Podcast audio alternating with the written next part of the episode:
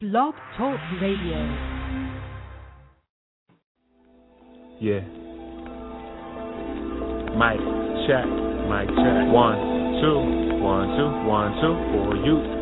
Yeah. you know I'm saying? Word up.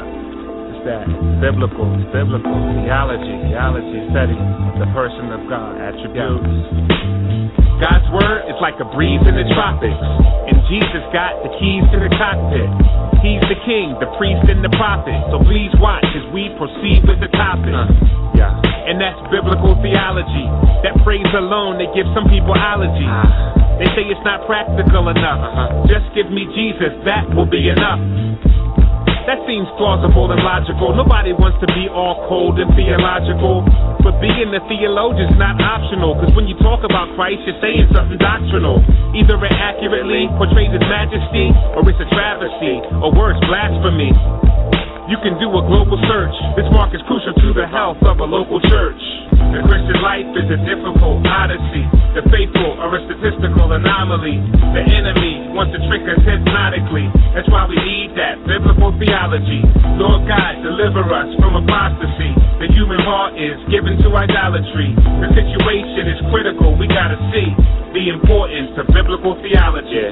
What do I mean by biblical theology? The whole theme of the scripture and God the key. It's following the Bible storyline, and the ultimate goal is seeing God's glory shine.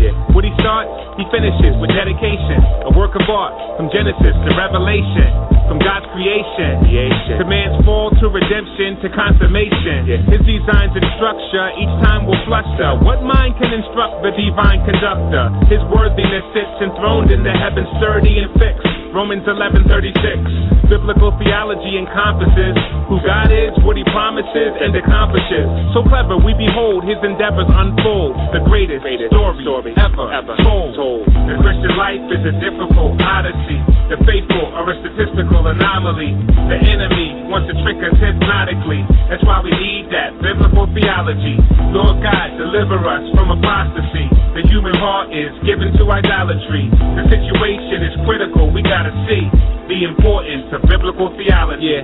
The Lord has not decided to keep us guessing. Thank you, Lord. He gave us the word, providing us correction, and the spirit for guidance and direction. Biblical theology is like protection from ourselves and our improper reflections so we can follow the Bible, not just our affections.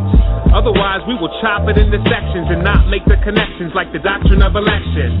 And Satan is waiting to slice us in into mincemeat if our faith is a mile wide and an inch deep. Theology is like the root of a tree, which determines how rich the fruit's gonna be. And by God's grace, He'll breathe on us with His breath, lead us in His steps, show us His eagerness to bless. And we'll experience true peace within our depth because we'll know the meaning of Jesus and His death. The Christian life is a difficult odyssey. The faithful are a statistical anomaly. The enemy wants to trick us hypnotically. That's why we need that biblical theology. Lord God, deliver us from apostasy. The human heart is given to idolatry. The situation is critical. We gotta see the importance of biblical theology.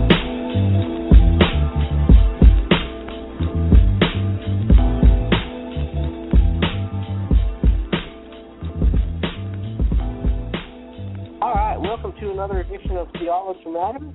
I'm your host, Devin Pellew, and uh, glad to have you guys with us back for another wonderful day. And uh, I've been doing this show for quite a while now, uh, a little bit over a year. Uh, I've been doing it with my wife for uh, several months, but as you guys know, she was was pregnant and she uh, had a baby, and we've got our little baby girl Eliana Grace, and we love her to death. And uh, everything's going good. She's growing good and and uh, gaining weight. So we're we're happy there. Got a little few concerns uh, going on with the, with the spinal cord, but um, she's gonna have some more tests run, and we're gonna run to the doctor and kind of see what's what's going on with uh, with all of that.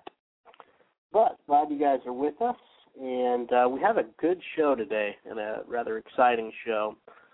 Uh, we're going to have a guest on, uh, Mr. Joel Paulus, good friend of mine.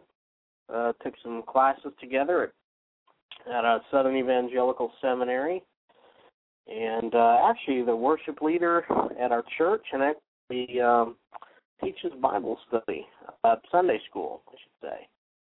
So, uh, good guy, but we're going to be looking at uh, the Jehovah's Witnesses. Uh, we're going to be looking exactly at what they teach and uh, some of the dangers uh, that go along uh, with their theology, uh, because it really is a dangerous cult. And they kind of, you know, take the name and go under the guise of Christian, but in reality, uh, they really do teach damnable doctrines. They deny all the essentials, uh, pretty much. So we're going to be we're going to be taking a look at that. We're going to define what exactly the essentials of the Christian faith are, and uh, we're going to look at some of the responses that you're likely to get when the Jehovah's Witnesses show up on your door. So we're gonna we're gonna take some time uh, doing that. I wanted to start out uh, by actually playing a audio clip let me let me give our Facebook page um, address real quick as well for people um, who are interested. We have all of our podcasts, all of our information there, so it'd be good to to um, go to our Facebook page. You can hear our past shows. We've done several debates um, and whatnot, so it'd be good for people that are interested in in wanting to know more about the show and what we do to go to this page. It's uh, facebook.com slash theology matters with the Pellews. Slash theology matters with the Pellews. We've had uh, we've had some debates uh, such as the uh, president of the uh, Atheist Society in Austin, Texas, and host of the Atheist Experience, Matt Dillahunty. We had him on, and uh, he debated a good friend of ours, John Ferrer. Uh, we've done some Roman Catholic versus Protestant debate on uh, sola scriptura. That that debate definitely got a lot of attention, and a lot of people downloaded it. And recently, we did a debate on whether or not the Bible teaches annihilationism, the view that uh, after the judgment, the person ceases to exist.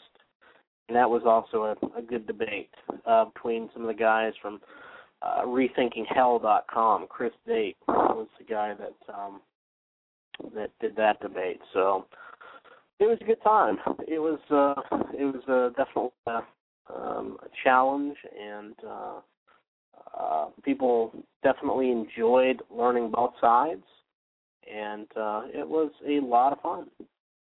So what I'm going to do is I wanted to play a clip that I fa- found uh, a little while back from uh, a time when Bill Maher actually came on the O'Reilly show. And I wanted to be able to make some comments as the uh, clip progressed, but I'm not going to be able to do that. Uh, but the the clip's around five minutes. Um, wanted to play that, and then I wanted to give some a little bit of feedback on there. Um, we have our guest coming on. He'll come on about six thirty. Uh, so we've got a few minutes. I wanted to to take a look at some of these popular claims, uh, and and really as I started looking at it, I was I was wanting to do kind of a critique on the popular atheism that uh, comes out from so much of the media.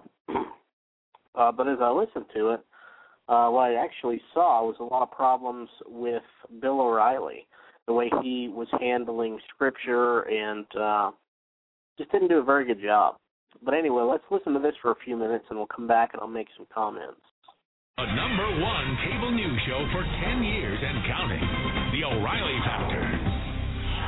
Thanks for staying with us. And Bill O'Reilly in a personal story segment tonight, part two of my interview with Bill Maher, who is one of the most adamant voices against religion and conservative people in America. In fact, Mr. Maher is blunt. Conservatives and believers are morons even on some cable uh, uh, competition to Fox, which is why many people probably didn't hear you say this, um, because nobody watches. But you say on a, on a couple of shows that I saw that a lot of Americans are too stupid; they just don't understand what's going on, and therefore they make fallacious decisions. Do you feel comfortable saying, look, you American people, most of you are dunderheads and you just don't understand? And I do. You do feel comfortable yes, I do. that? Okay. I absolutely, absolutely. Sixty percent of the sixty percent of the American people, Bill, believe the Noah's Ark story is literally true. Okay. Well, I don't know any of those country, people. I don't know how to. Def- You know, I think they found Noah's Ark on some mountain anybody? in Turkey. Didn't they find it up there? But but that's in your Bible. I mean, if you're a religious person and the Bible is written by God, why isn't why is stuff in the Bible untrue? Well, I mean, because it's laughing the Noah's allegorical, Bill. story, I'm sure you know. It's your, it- I'm sure you know it's, in- allegorical, and these Well, are parables, and they're I- designed to to Oh, to teach you a greater truth that it apparently has eluded you. But you Well, know, it's well, not a okay. literalist Well, what- what- interpretation what of the about the- Bible. Well, I thought it was the Word of God. I thought it was literal, and a lot of religious people do. Okay, what about the part in the Bible that says if you see your neighbor working on a Sunday, you should kill him? Is that a parable or is that literal? I, I think that's probably uh, what I, I don't know that parable. Can you? Is that Romans, Ecclesiastes? Where did that uh, come from? it's not from? a parable. No, no, it's a, it, it's in Deuteronomy. It's a law. It's a law. If you see your neighbor working on Sunday, you should kill him. You gotta kill Yes, him. It doesn't sound like a parable to me. If But if it's your perfect holy book written by God, why is there stuff in it that makes no sense? Well, let me break or this is to immoral? you. Let me break this to you. I respect the Bible, and I and I take it as an allegorical book. But I'm a Christian, so the New Testament is what uh, I believe in, and the Old Testament, written by it. prophets. I love the you way know, the Christian- guided. Right, but but but they're both written by God, right? I No, mean, God didn't sit down and write it. They were written by prophets, and they were written by Matthew, Mark, Luke, and God, real thought it was human in- beings who actually took it down. Right. We're talking about the Old Testament now. You know, I, I know all the Christians want to get behind the happy half of the Bible, where Jesus walks on water. Maybe maybe that's the love half of the. Bible that teaches you to love your neighbor as yourself. That's maybe, right. maybe that's what you we're trying to get behind here, Maher. I don't know really the downside But you, but of you that. can't. But you can't disavow the Old Testament. That I'm not is- the disavowing the anything. I'm telling you what I believe in, and what I believe in is love your neighbor as yourself, and don't call them stupid because they don't agree with you politically. But uh, but if you're saying that some things in the Bible are true and other things aren't, it's not like the Constitution bill. It was written by God or inspired by God. So how come so much of it is either wacky or immoral? Look, that's the way you see it. All right. Other people see it in a different way. I don't know any Christians or Killing Jews. your neighbor. Killing I don't know any neighbor, Christians or killing Jews your neighbor killing a neighbor. on Sunday. Yes, I don't know anybody who does that except I Ted do see Bundy. that. Okay, that's all, and he's dead. But Bill, the only reason you believe what you believe is for two. It can only come from two places. Either somebody told you, like your minister, your your priest, a preacher, or you read it in one of the holy books. All right. Well, Right? I, I read you know I read the New know. Testament. There doesn't seem to be a lot of downside to being like Jesus. He seemed to be a pretty good guy to me, Bill. And I think if Jesus were in charge of the guy, country or the but he al- world, we'd all be in a, a lot better place, would we not? Right. I think if Jesus was in charge of the country, we probably would have health care for everybody. All right, and I that might be true Quite siding. because he could multiply the loaves and fishes, and we wouldn't have to have, you know, a lot of stuff that we have to have. All right. Now, multiply the loaves and fishes. Yeah. Really? Yeah, And he could the feed everybody. Who's, who's the? I'm the bad guy for saying people are dumb. listen, Bill, you're you're free to believe what you want to believe. If you want to believe that a, a little meteorite crashed into the earth and Bill Maher emerged from some swamp someplace, you go right ahead and believe it, man. You and Richard Dawkins and all Who your crew, that? you can't What- what- explain how the earth that's got what we here. believe? A, a You can't we- explain we- how the earth got here. can you- you can't. right. Nobody can ex- nobody can explain it, but it doesn't mean that we should make up stories like children to explain. All it. We at least admit I don't know. You, don't, know. admit that. So don't denigrate people You- of you faith go- because your faith that there isn't a God, that there isn't, is just as much of a leap as those who believe. It's just No, it's as not. much, but on the No, other it's not. side. Absolutely. All right. Well, I guess we'll we'll stop it there. It went about five minutes, but as you see, there's just a lot of nonsense uh, going on, really, by both parties in that conversation. Uh, it's interesting to note. You know, Bill Maher starts with uh, mocking Noah's Ark. Of course, this is one of the favorite things uh, to do for the skeptics is to go after a lot of the miracle stories in the Bible. And uh, sadly, O'Reilly just crumbles at this point. Instead of um, instead of being able to actually give a coherent response, he just uh, he just crumbles. It's it's amazing to see remarkably smart men um, in many areas and successful men uh, when it comes to you know issues like theology or defending the Christian faith, uh, just infantile in their ability to actually put forward any type of a defense. And you think about it, I mean, the proposition either God exists or he does not exist is either true or false. Can't be both. Either God exists or God does not exist. So if God does exist, and this is what Mr. O'Reilly believes, is that God does exist, you would think you would put some thought into it. You think you would put some study into it. And I don't mean to just pick on Bill O'Reilly. This is really Christians in general uh, who who believe God exists, believe uh, you know that the Bible's true, call themselves Christians, but really give no thought at all to it. And you know, you think about it, how does this work in our, in our daily lives? You know, if you want to be a doctor, well, you have to go to school. If you want to be a mechanic, you have to go to school. Uh, just the basic things. You know, if you want to, you know, do home repairs on your house, you have to take a little bit of time to study. But somehow, when it comes to supposedly the most important thing on the planet, what we believe about God, eternity, uh, there is just this apathetic, lazy, infantile approach, and uh, and it's sad because you know Bill O'Reilly has a big crowd. He's got a huge audience. You know, number one um, news show on on television, and uh, just continuously uh, makes really an embarrassment not only of himself but of Christianity uh, every time uh, somebody like a Richard Dawkins or Bill Maher comes on. So let's let's look at some of these claims. Anyway, uh, Bill Maher starts by mocking Noah's Ark. It's important, you know, when dealing with a skeptic, uh, they're starting with the presupposition God does not exist. Right? They start with the with the presupposition God does not exist, and so things like Noah's Ark, Jonah and the whale, resurrection, um, you know, we'll get into more of his comment about the uh, Jesus turning or uh, yeah, turning water into wine and feeding you know the the, the crowd with with uh, two fishes and five loaves. Uh, th- this is preposterous to him. This is worth mocking. This is worth making fun of. But he's starting with the presupposition uh, that miracles are impossible. But see, if God exists, then miracles are at least possible. And people ask, well, how do you know that? Well, because what's the greatest miracle of, of all time? Some Christians, you know, normally will say the resurrection. And that's really not it. The greatest miracle of all of all is creation. If God can create the universe from nothing, then raising someone from the dead is child's play. A worldwide flood is child's play. Feeding, you know, people with with uh, with two fish and five loaves, child's play. So what, what's going on is he has a presupposition against miracles. So miracles can't happen. Therefore, Noah's Ark uh, is stupid, and anybody that believes it is stupid. But he's assumed God does not exist. That that question has not even been talked about as to whether or not God exists. So one would really need to start there. And we've gone over, we've done several shows on this in the past, uh, looking at certain cosmological arguments, uh, teleological. Uh, we did a whole thing on the ontological argument with Dr. Sadler.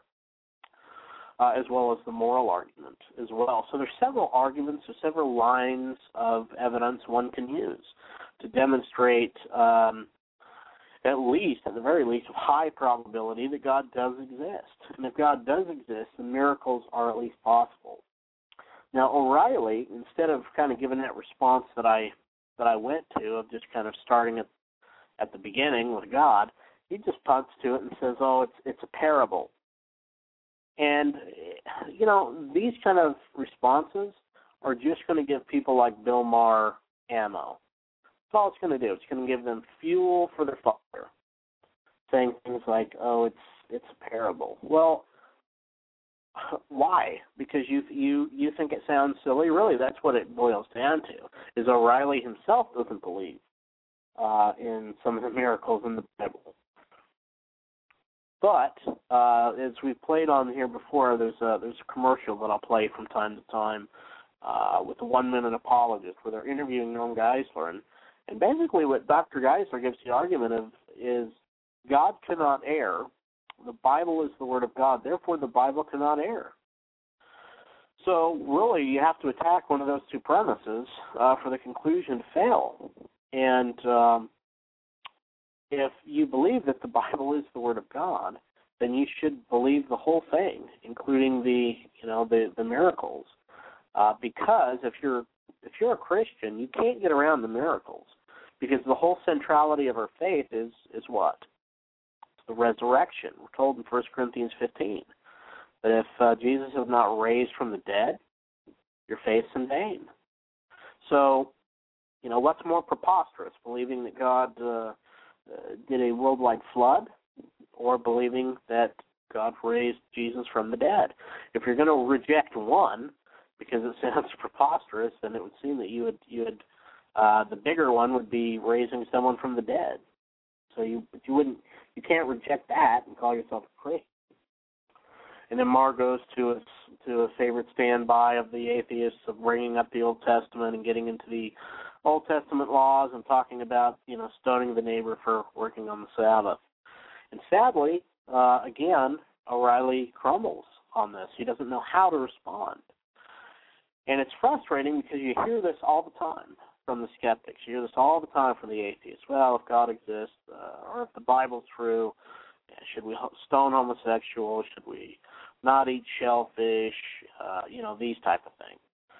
What you have to what we have to realize is uh, in the Old Testament, Israel was under a theocracy, meaning God Himself was was the king. God Himself was the uh, the ruler of Israel, and so He gave certain laws known as uh, Mosaic law, and uh, that can be divided up into civil or ceremonial laws. Um, and you would have certain things. Don't eat, you know, shellfish. Don't wear clothes with certain fabric. You know, a lot of different rules that, that seems kind of, you know, outlandish to us. Um, but uh, what was going on is he's keeping them separate from the pagan cultures he's keeping keeping them different. He doesn't want them to go into some of the same uh, wicked practices that the other nations are are uh, performing. And so by this, uh, he's he is is separating Israel from the other nations. So when Jesus comes, Jesus fulfills the civil and the ceremonial uh, laws.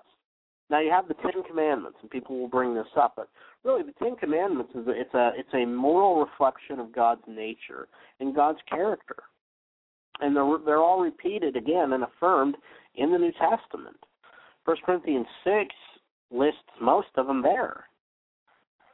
So you know, with with with the ten, you know, you shall not kill, shall not, um, or yeah, you shall not murder, you should not steal, you should not commit adultery. These things, you know, they're an expression also of God's moral law, and they're repeated in the New Testament. So, uh, you know, when Maher goes after these type of, of Testament, uh, it's just a failure to not understand proper biblical theology. And then what's what's what else I find very interesting is Maher claims that uh, that the Bible is immoral and that the God of the Bible is moral, uh, immoral. You hear this claim a lot as well. Uh, but think about this: Maher's an atheist. Where is he getting his standard from? Where's the standard of right and wrong? You don't know something is evil unless you know what's good, right? Like C.S. Lewis said, you wouldn't know a, a crooked line unless you know a straight line. You don't know how something ought to be unless you know how the thing functions, right? You have a mechanic or something like that working on the carburetor and the carburetor's not working. Well, how do you know the carburetor's not working? Well, because you know how a carburetor's supposed to function. Right? It's the same thing here. You don't know what is evil unless you know what's good. And so for Maher to to basically um, claim that the Bible is evil and that the God of the Old Testament is evil, he's using a standard outside of himself to judge good and evil. But if atheism is true, where does that standard come from? At best, the standard is himself. He decides good from evil. He's the one that, that judges right from wrong. And of course that's that's that's dangerous, needless to say. Because you could have For example, the Holocaust. Well, Hitler thought what he did was right. And we think, well, that was evil. Well, if there's no God, if there's no ontological grounding from objective moral values, then why was Hitler wrong? And why should you know why does your opinion matter more than Hitler's? And you see this, you know, I was watching the uh, William Lane Craig and Lawrence Krauss debate today, and and Krauss was trying to ground uh, morality in science, and he's saying, well, because it's wrong to hurt humans. Why is it wrong to hurt humans? Well, because then they can't flourish. Well, what's bad? What's wrong with that? Right? Those those type of answers, they don't tell you what's wrong with it. So, you know, he can he can uh, he can claim that the God of the Bible is is immoral and the, the Bible is immoral, but ultimately he has to borrow from a Christian worldview or from a theistic worldview at the very least. Uh, you have to have a you have to have God there in order to be the objective ground to, to even say something is, is evil in any meaningful sense. And of course, O'Reilly responds by claiming, "Oh, it's it's allegorical," and this is just he just simply doesn't know how to answer a lot of these um, a lot of these responses that are that are coming to him, and it's uh, it's too bad. It's a shame. Um, and then he goes on to say that the Bible's not written by God, but it's written by prophets. And you know, First Timothy three sixteen, and and um, I think it's it's either First Peter or Second Peter one twenty one. All Scripture is given by God, is profitable for doctrine, for reproof, for correction, for instruction uh, in righteousness. And uh, Peter one twenty one is uh, saying that no prophecy ever came from the will of man, but from God. So it's yeah, God God can use secondary causes and secondary agents.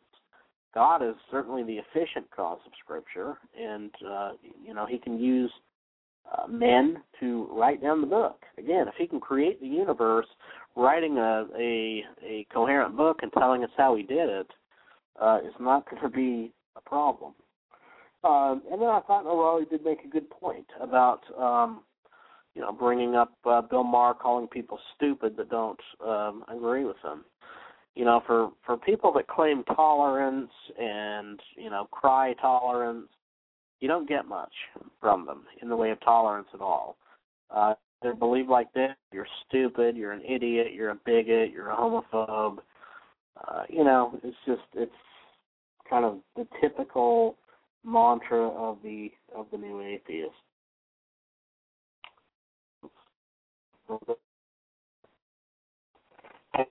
Say that the Marxists believe in God because of uh, or the stories in the Bible necessarily because of what the Bible itself says and you sat down and read somewhere or because your minister told you.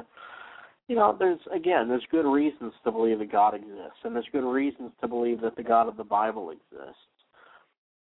Would encourage you guys to to get on YouTube and uh, type in William Lane Craig. Look at some of the debates he's done uh, with several of the uh, uh, atheists, uh, PhDs. We're not talking people like Bill Maher. We're talking people with actual, you know, doctorates in the field of science, philosophy, and he makes very compelling case.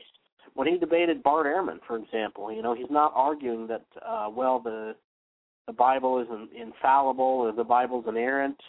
He just treats the text like it is, uh, you know, historical document. So that's kind of that's kind of the approach to go with that. But uh, I'll I'll go ahead and stop there because we do have our guest on the line, and uh, just wanted to make some of those points. Look out for some of that stuff because they're they're basically the same popular claims you hear from the atheists uh, over and over again, and they're bad. I mean, they're just they're they're bad claims. They don't last uh, really the test of time, and when you kind of expose them a little bit, uh, you see they just uh, they fail pretty bad. So let's do this. We'll go ahead and take a one minute break. When we come back, we will have our guest on the line, and we will start uh, looking at the Jehovah's Witnesses, what they teach, and how we can respond to them. So we'll be back in one minute. Welcome to the One Minute Apologist. One Minute Apologist. If you had one minute Apologist. to be able to unpack For the audience, we interview the world's leading apologists to provide credible answers to curious questions. Welcome to the One Minute Apologist. I'm here with Dr. Norman Geisler. If you've been a Christian long enough, we've all experienced the Jehovah's Witness coming to our door. My question is Are Jehovah's Witnesses a cult? Well, cult is defined as a group that claims to be Christian but denies one or more essential Christian doctrines. And there are about 14 essential Christian doctrines. We have a book on called uh, Conviction uh, Without Compromise. It has a chapter in each of these fundamental doctrines, like the deity of Christ. They deny that. The doctrine of hell. They deny that. They deny uh, the uh, bodily resurrection. Well, there are three right off the bat that they uh, don't believe. So how can you be a Christian when you deny fundamental Christian doctrine? Psalm 11:3 says, "If the foundation be destroyed, what shall the righteous do? So you're going to call it a, a building if it doesn't have any foundations left to it, if it's crumbling because the foundations aren't there? Jehovah's Witnesses are not a Christian group. They're a Christian cult because they claim to be Christian but deny Christian doctrines, which makes them essentially a Christian cult.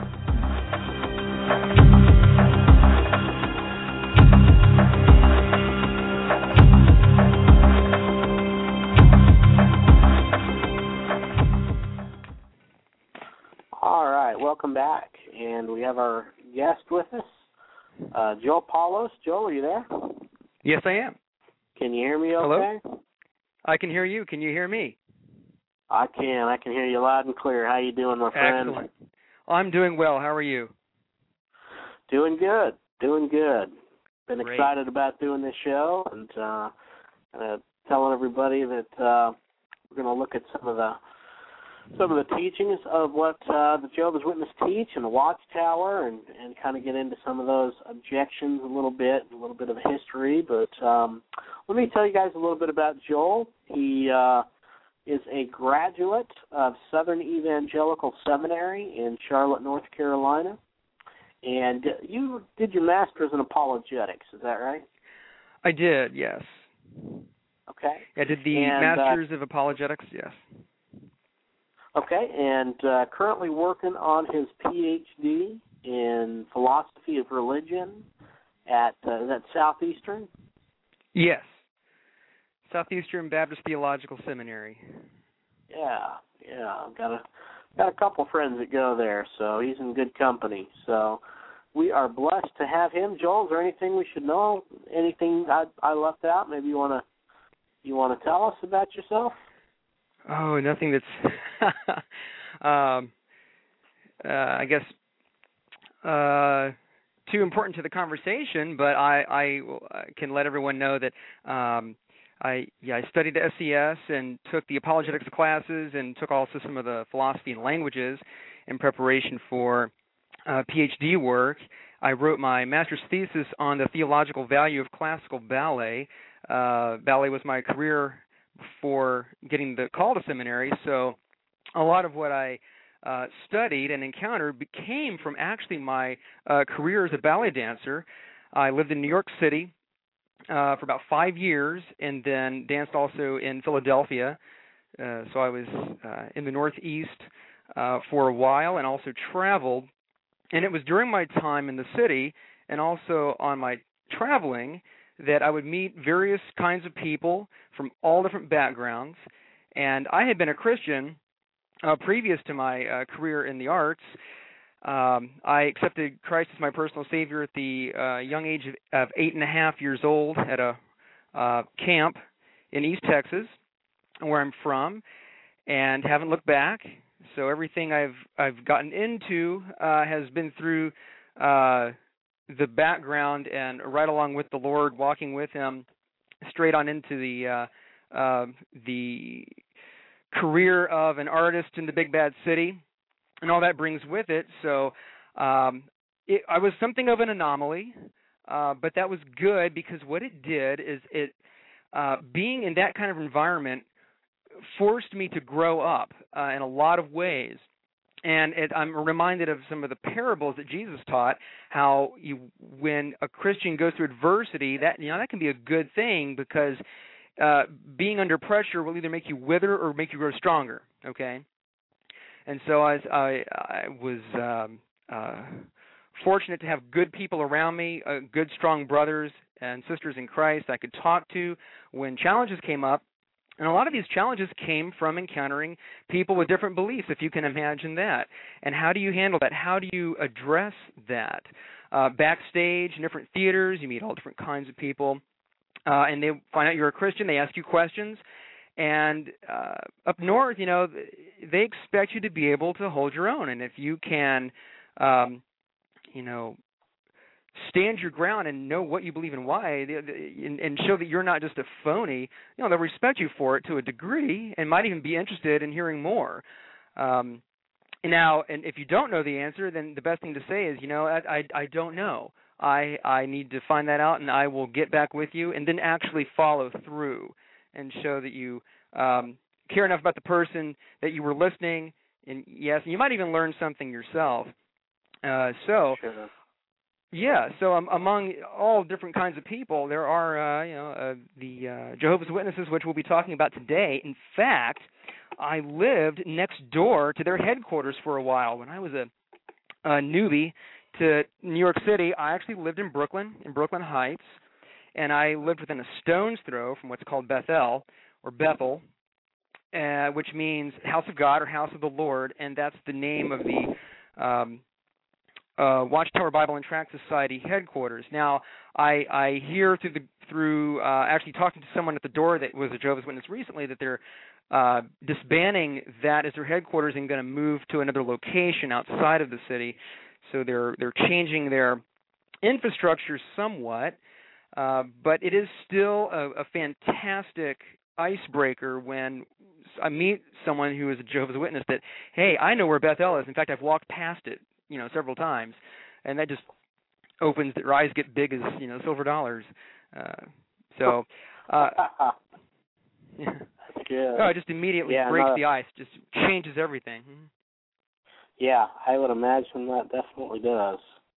Definitely going to get get their attention. You know, I wanted to talk about the Jehovah's Witnesses, um, and we've done shows on other religions, and we'll continue to. Uh, specifically with Mormonism and Jehovah's Witnesses, and I shouldn't say they're a religion, but a, a, a break-off cult. In fact, why don't, why don't we go there? Kind of explain to us uh, what do we mean by the term cult, and Okay. uh, why are the Jehovah's Witnesses? Uh, uh, why would they fall into that category? Okay, I, I will answer that, but before I do, I want to I want to set the stage, and right up front, I want to say uh, that salvation does not come from an organization, and salvation does not come from works. Salvation is found in the person of Jesus Christ alone. Salvation is a free gift, and we can turn to, or when at your leisure, turn to Ephesians two eight and nine and read that. Uh, For it's by grace you are saved, not of works, lest any man should boast. It's the gift of God. So when we talk about you know Christianity, first of all, we're talking about something that isn't a a, a religion in the sense of you're working your tail off, living in fear, wondering if you're going to be good enough. You can't be good enough. We're all Right. fallen from from the garden from Adam and Eve on and we can't do anything to save ourselves and it's the gift of God just calling on him and trusting in in Christ alone in his death burial and resurrection that's that's it now as far as a cult is concerned and that word has fallen out of fashion in recent years but uh, it comes from the Latin cultus which just means culture and we use that word in English so it's a we use it to mark a group and as such, in Christian theology and the terminology that we use, a cult in itself is not something that exists on its own. It's more of, like you said, a splinter or a break off. And we use the word to um, mark a cult of something, a cult of Christianity, um, perhaps uh, you could have a cult of Hinduism, a, a, a cult of Islam, you know, and these different world religions can have groups form within them or alongside them that will claim to be a part of the larger body. However, they will have um, a certain figure, uh, a certain controlling figure, whether it's a person or a group, uh, that demands authority above and beyond what the religion itself would say is the final authority uh, it would use terminology that would be uh, similar or the same words as the parent religion. However, they would attach new meanings to it. So you have to be very careful when you're talking with someone from a group. They might call themselves Christian, and in one sense, they might be. It depends on how they're defining it. But as we uh, look at a cult from the position of Orthodox Christianity, that is the uh, proper and historic teachings of the church uh, through history, through 2,000 years of history, with the scriptures, the final authority, always going back to the Bible, always going back to the source, to the Word of God. If you're deviating from that, or if you're redefining a term, for instance, Jesus, what do you mean by that? Jesus who? Okay. Um, we need to be very clear in this day and age of who you mean by Jesus. Uh, there, there are more than one. Um, well, at least in the sense of Christ, uh, Jesus himself said, "Many will come, claiming I am He, I am the Christ." So uh, we even have a warning from Scripture: uh, be careful, test, you know, the spirits, test all things, hold fast to which is good. So that's uh, an important charge for the Christian. Even in the New Testament, in the book of Acts, Paul is preaching, and as he's teaching uh, to uh, Jewish people at the time of the Messiah coming, they didn't swallow it hook, line, and sinker. They said, "No, let's check the scriptures," and they went to the the Bible, which would have been the Old Testament at that time, and checked everything. And he commended them. He said, "That's very good." The Bereans actually tested things out. They checked things out. They just didn't take what I said at face value. They said, "No, we're going to search the scriptures and see if what Paul is talking about is really so." And they did. Right. That's good. That's very good, and that's exactly what we need to do. We need to be Bereans. So, well, let's do Exactly. this, man. Let's let's jump into it. We've got about an hour and twenty minutes left. So let's do this. I don't want to spend a whole lot of time uh, dealing with the origin or the history of it. We can, I'll let you, you know, take five minutes or so, whatever you need Sure. to uh, give us the outline. But let's, um, after that, let's kind of jump into some of the the, the real issues with uh, Jehovah's Witnesses and kind of how we can respond to them when they show up at our door. Sure. Right. That's that's normally uh everyone's experience with them. I had the uh, fortune, the good the, the the the providence of God, let's put it that way. Um was at hand on a on a flight. I was dancing um actually in Alaska and flying back to New York and was on a plane from Seattle to New York next to a Jehovah's Witness and that was phenomenal because she gave me some of her literature and and she wasn't going anywhere and I wasn't going anywhere for the next few hours so Free I- books, free books. Right, and I went through uh, her her pamphlets and had my Bible out, and then went through it point by point with her, and it was amazing to see things just kind of going through her mind and and seeing things melt away, you know. And I I'm not sure what's happened to her. Uh, I've, I've I've prayed for her, but after that meeting. Um, hopefully we'll see her in heaven, but that's that's a rare occasion. If you do happen to find um, a Jehovah's Witness, have a friend, neighbor, relative, and can get them alone, that's really the best way to talk to them. Normally, we see them in pairs, walking around neighborhoods, uh, knocking on your door at inopportune times, and uh, every I, I can't speak for everyone, but I would say that the first reaction is, "Oh, good grief!" Uh, seriously, right now, you know, maybe so the, hopefully if you're a believer you see this as the mission field and we're all missionaries and ambassadors 24 hours a day so we should rejoice when we see these people coming to our door because uh, more than not they're lost uh Think about it too. I mean, you didn't even have to leave your house to go evangelize these people. exactly in fact know, if you wanted are. to call them up and they'd be glad to come over um if you really That's wanted it. to to practice witnessing uh, you you want someone to have a bible discussion with there you go um You know what I do just- too, Joel? Uh, kind of a good idea I like to pass along to people is I, I actually have a folder that I keep right by my door uh, that is just for the Jehovah's Witnesses.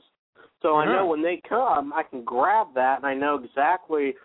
I've got a whole paper on the two natures of Christ, the doctrine of the Trinity, early church father history, uh, on the Trinity, just a bunch of things that I know because I'm going to kind of Mhm. be the one that guides the discussion. Uh, right, where Right. to go, and that way, you know, you're prepared all the time. Exactly. If you see them see them uh out your peephole or walking up the street and and uh you you know you can recognize uh you know who they are You in pairs of twos, one older, one younger. Sometimes carrying a briefcase. They'll normally have a Bible with them, almost always, and uh um pamphlets, uh, either the Awake or the Watchtower, and we'll get to that in a minute. Yes, that's great that you have something by the door. It's great if you have a copy of their Bible, the New World Translation, and even better if you have a copy of their interlinear New Testament, the Kingdom Interlinear. Uh, and we'll get to that uh, later on. But yes, I, I used to keep uh, some tracts by my by my door just in case they came up. But it's very very rare that they'll ever take one. Uh, they they see that as apostate literature, and it's it's a, a, a bad to be caught with that. So I wouldn't bank on handing them any leaflets if you if you have some. If they take them, that's that's um, that's amazing. Uh, I know friends that have been able to give their Bible away because they liked their translation. Uh, so. Uh, which is which is which is good, and we'll get to why that we'll get to why that is good later on. But yes, just to get the historical um, background onto how do we how did we get these people walking around in twos, uh, distributing uh, paper magazines at our doors today in the 21st century? Well, it all goes back um, to the 1800s. A man named Charles Taze Russell is the spearhead of all of this. He was born in Pennsylvania in 1852, and he grew up uh, working in his family's clothing business, and he eventually went into business for himself. Now, in the meantime, he was a part of a Bible study group that formed in Pennsylvania in 1870, and that's really the origin of the modern day Jehovah's Witnesses. Now, in 1897, he fell under the teaching of a Second Adventist uh, preacher named Nelson Barbour and they uh, did Bible studies together until 1879 when they had a falling out over a doctrinal difference, and the two parted ways, and Charles Russell uh, began his own group, and he became more and more convinced of the return of Christ being at hand, and along with it, the end of the times the Gentiles, or his cryptic way of saying uh, the end of the world. So when Charles Taze Russell was 27 years old, he actually closed his own business to print what he called the Zion's Watchtower and Herald of Christ's Presence, which is the the uh, forerunner of the uh, magazines and literatures which they distribute to this very day. Now, he also wrote a commentary set, and he published several volumes of these Bible study guides. Now, you have to bear in mind that he didn't have any formal theological training and just a few years of Bible study mostly under uh, an Adventist preacher who will explain a little bit of their theology. Uh, the the Adventist line of, of theology comes from the Millerites, and uh, they were uh, date setters. I hate to call them that, but that's what they were. Uh, they became obsessed with Christ's return and began to name dates of when he would possibly come back, 1844 being one of them, and it didn't happen. And there is the the pattern for the Jehovah's Witnesses um, as early as the uh, 1844. So that's the background of all of the emphasis on prophecy and distribution of literature. Now, what's interesting about his Bible studies is that he claimed that no one could understand the Bible without them, and he called them studies in the Scriptures. Now, I've, I've asked Jehovah's Witnesses, uh, to what degree do you follow the teachings of Charles Russell today? And usually the older one will look surprised that anybody knows that name, but uh, they normally say, well, he got us studying the Bible, but we really don't follow his teachings now. Uh, so that's how it got started, but it has changed and morphed, and the organization continues to change and morph uh, as it operates.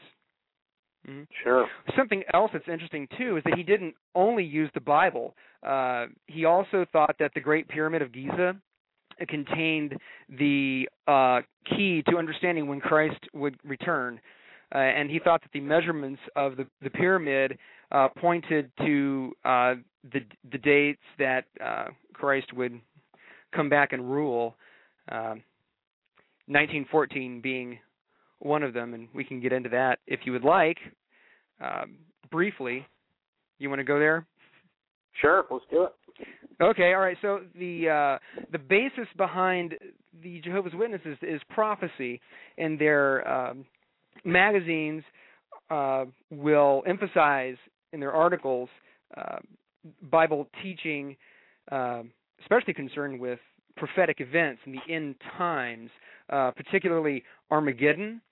Okay, uh, the last final battle between good and evil, as as they see it, uh, between a Jehovah and the evil system of the world.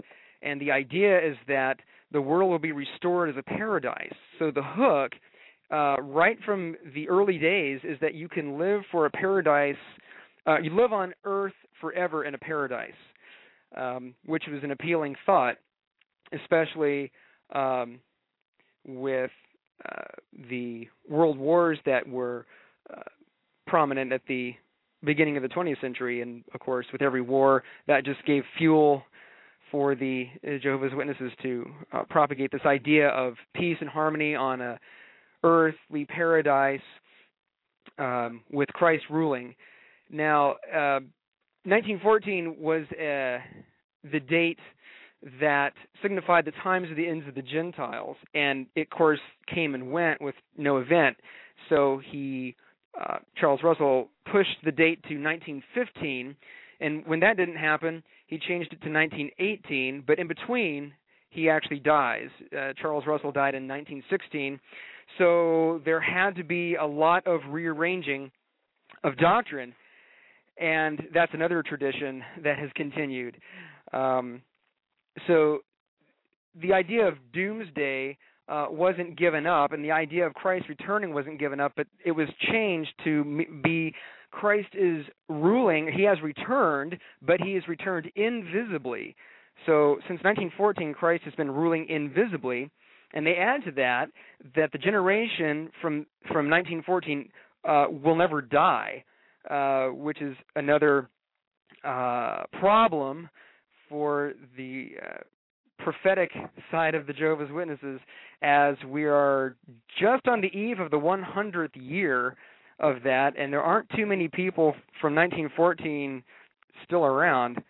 Um, so, if that generation was to never die, then they really are going to have to um, find a way to explain themselves or just be found out as a false prophet again and that's one of the greatest enemies of the prophet, a false prophet, is time.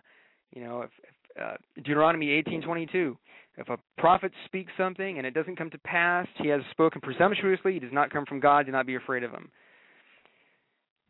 So right away, mm-hmm, right away that uh, the prophecies just from those early years of the 20th century should have been enough, but you have to understand the nature of uh, charismatic groups and people. Some people do leave, uh, others stay, and they regroup and reinvent themselves and find uh, ways to get new members. Now, uh, this happened through a very charismatic figure named uh, Judge Rutherford. That's who he went by, and he really broke away from what Russell was doing and made the Jehovah's Witnesses his own. In fact, that's where we get the name. Uh, he renamed it so uh, he would be associated not with the former uh, Russell, who had become such a figure. That's why it's amazing that Jehovah's Witnesses really don't regard much of him today, because he was such a charismatic central figure to the group. Um, uh, Rutherford did something to just break it off and make himself the prominent figure, and continue to make uh, prophecies. Um, one being that uh, um, Abraham, Isaac, and Jacob were going to return. Yes. I was going to say, take about take about two minutes, wrap up your thought real quick. Mm-hmm. Try to take two minutes, wrap up your thought on that, and then I wanted to then I'll go ahead and um, well, uh, we actually have a call on the line that I wanted to take. Okay, great. Yeah. So with Rutherford, he actually uh, predicted that Abraham, Isaac, and Jacob would return and built a house called Beth Sarim, and which means House of the Princes, and they uh, never showed up. So they eventually he he moved into the house, and then uh, when he died, they they sold it off. So it's still and now it's just never talked about. So there's another false prophecy, and the history just goes on and on and on up until 1975, which is the last time they've predicted the end of the world, and uh, it didn't happen. It just didn't happen. So that's basically it. So uh, it's an organization with a history of making false prophecies and um, false uh, date setting for the return of Christ or Right. uh, Armageddon. hmm One of the, one of the big reasons we should run, but um, run from them. But actually, I have a friend on the line, Joel. Uh, I've known this this young lady for oh man, a couple of years now, and uh, she has had some questions about the, the doctrine of the Trinity, and I thought it would be good for her to call in tonight. Uh, that we're going to actually get into the doctrine of the Trinity with the Jehovah's Witnesses.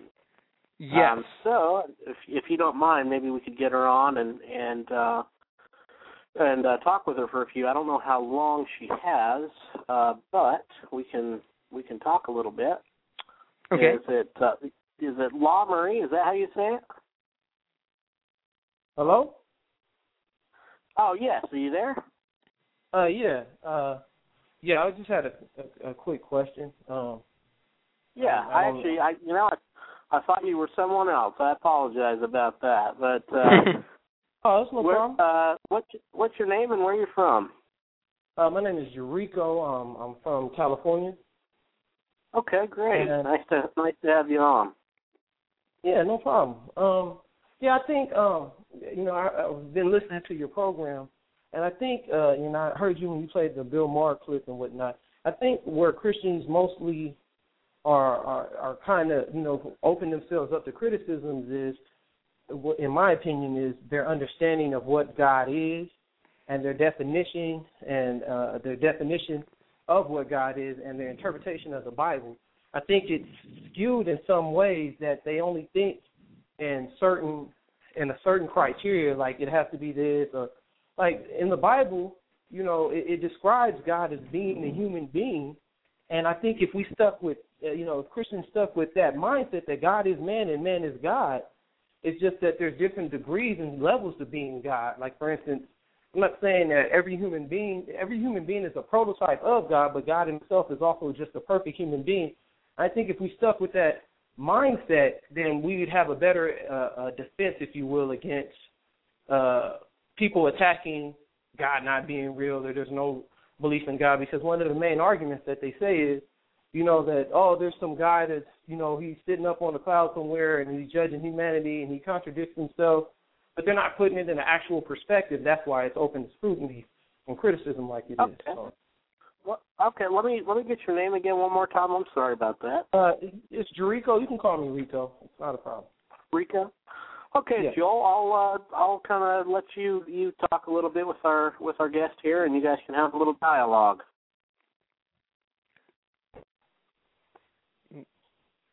Joel, Joel, can you hear me? Okay. Yeah. Yeah. Hello. Hello. Yeah. So my phone cuts in and out. Sorry about that.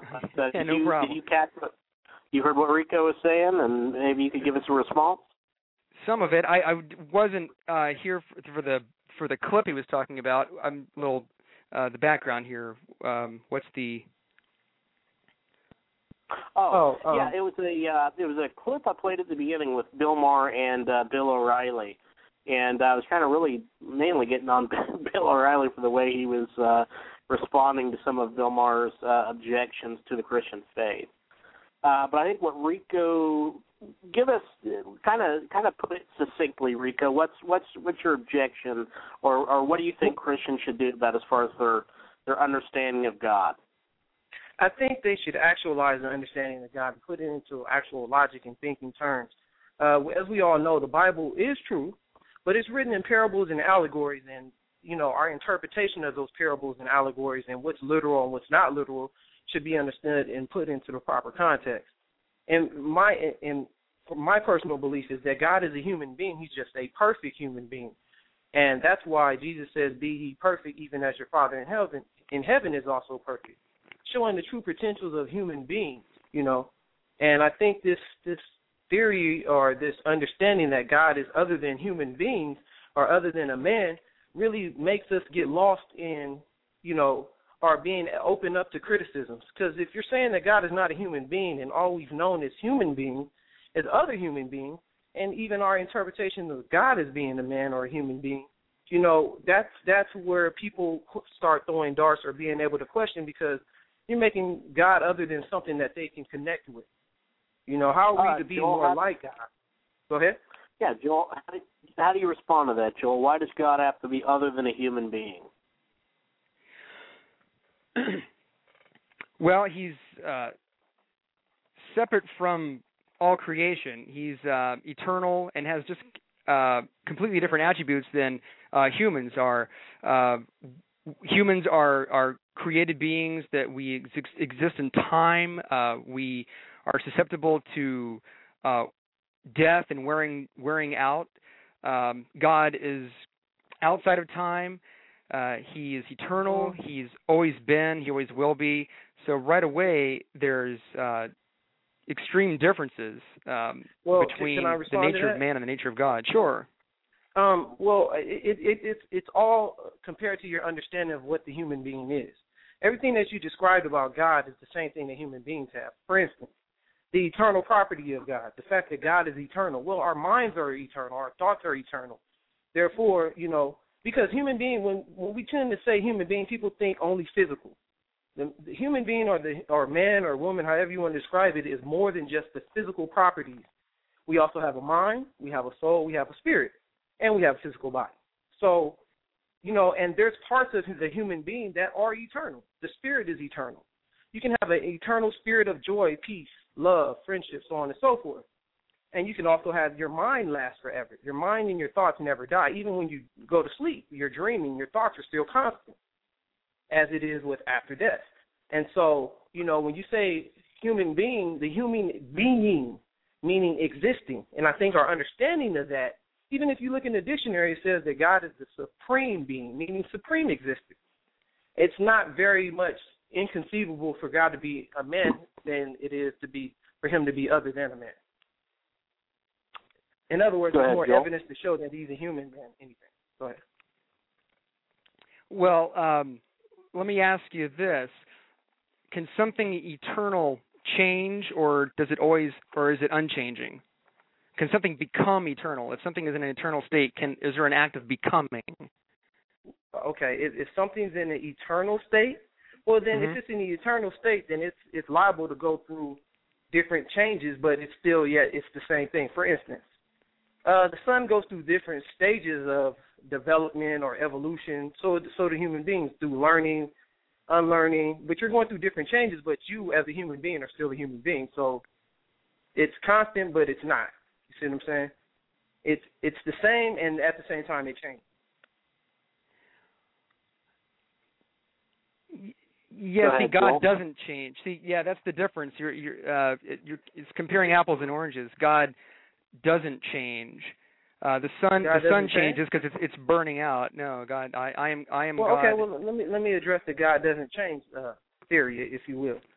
The to say that God doesn't change means that if, for instance, if God doesn't change, then how does He become Jesus and then He's the Spirit and then He's not? He's obviously changing. He changes, but He doesn't. His his his laws, his his ways, they don't change. Therefore, you know, and you are what you what you think you are, what you do. So therefore, He doesn't change. But does He change? His thoughts change all the time. To say that God doesn't change means that God has one thought, and that thought never changes to another thought. right. You know, Rico, we're actually we're actually going to address that tonight uh, as we continue Okay. with the with the with the doctrine of the Trinity. Keep listening because we're going to spend a whole section on that, and I'd actually invite you to call back uh, when we get Sure. to that point, kind of af- after you hear uh, how how Joel explains it. If you're not satisfied, call back, and then we'll we'll uh, we'll definitely have you guys chat a little more. But that'll give him time to kind of explain what the Trinity is. Sure, no problem. Because even in the. Trinity, go ahead. Yeah, I was just going to say I, I appreciate you calling. Let him talk about the Trinity, and then call back if you're not satisfied, and and uh, and we'll keep the dialogue going. Okay, no problem. All right, man. Appreciate it. All right. All right. So that was Rico. Kind of a good good conversation. As you can see, there there's there's a lot of confusion uh, about the Trinity, and it, it would it would seem um, you know God does change because here you have Jesus, uh, you know, becoming down as a man, and then uh, going back up to heaven, and right seems like seems like uh, God uh, seems like God changes. So Joel, how do you um, what do you want to do? Where where do you want to go next as far as the topic? We got about 55 minutes left, so I guess probably ought to hit some of the meat. Where do you want to go? Right. Well, uh, yeah. Let's see here. We can talk about the Trinity. Actually, that's um, a good basis to branch off of a lot of the doctrinal differences that the Jehovah's Witnesses would have. Um, in fact, the Trinity is really the core of where uh, a lot of groups uh, would, that would claim to be Christian uh, get off base, and in fact, the Trinity seems to be, and the Incarnation both, uh, throughout Christian history, seem to be the very touching points where theology uh, has been uh, hammered out and dis- and debated and discussed the most. Um, in fact, you might even say that the Arian heresy of the fourth century is is what the Jehovah's Witnesses are um, really a resurrection of, uh, which states that uh, Christ was only human and that he wasn't divine at all. That Christ was a perfect man but devoid of divinity. And uh, really, what the the doctrine of the Trinity is all about is a way that we put into uh, language to describe the being of God, which is uh, beyond the brain power that we have to comprehend. Not that it goes against reason, but it goes beyond reason. It's often called a mystery because we can't draw a picture of it. We can't produce a model of it, but the scriptures that we have indicate that God is one being in three persons. Now, someone might say, well, that's a contradiction. You're just saying that's a three gods. Well, no. Um, in fact, the Jehovah's Witnesses would say that we worship a three-headed God. Okay, uh, that's not the case. Uh, the the the Trinity is, um, of course, a word that's not found in the Bible. In fact, a, a Jehovah's Witness knocked on my door, and that was his opening line. Uh, he said, uh, "Do you know that the word Trinity is not in the Bible?" And I looked him right in the eye and I said, "Do you know the word Bible is not in the Bible?" And he looked at me and said, "Well, yeah, you're right. Okay, but we have verses that you know, talk about Holy Scripture and Holy Writ and the Word of God. And when you put all those verses together, we understand that what we have, you know, is what we call the Bible. And I went, and I said, you know, congratulations, you just used the same methodology that Christians have used to uh, formulate the doctrine of the Trinity. Right. The word itself doesn't appear in the Bible. It's a theological term um, that was first used by Tertullian um, sometime in the second century. Uh, but it's, it's, certainly a doctrine that was taught uh, from the apostles' time. Uh, it, it, the doctrine appears in the Didache, which is the teaching of the apostles. So it's right at the at the early church, and they they believed and taught the Trinity. Uh, there are, are several verses that we can can look at and um, see um, how this doctrine works.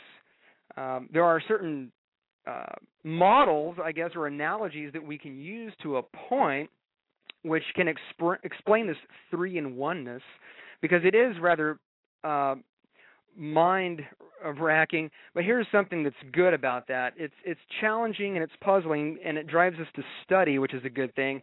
And it also indicates that um, this can't be of human origin. If a human mind could have hammered this, could have could constructed this, then a human mind could figure it out. And the fact that it exists without a contradiction, okay, and and and, and we still can't really put a model of it together that's that's satisfying in all aspects, it really does point to something that's beyond us, that's more intelligent and more powerful than we are.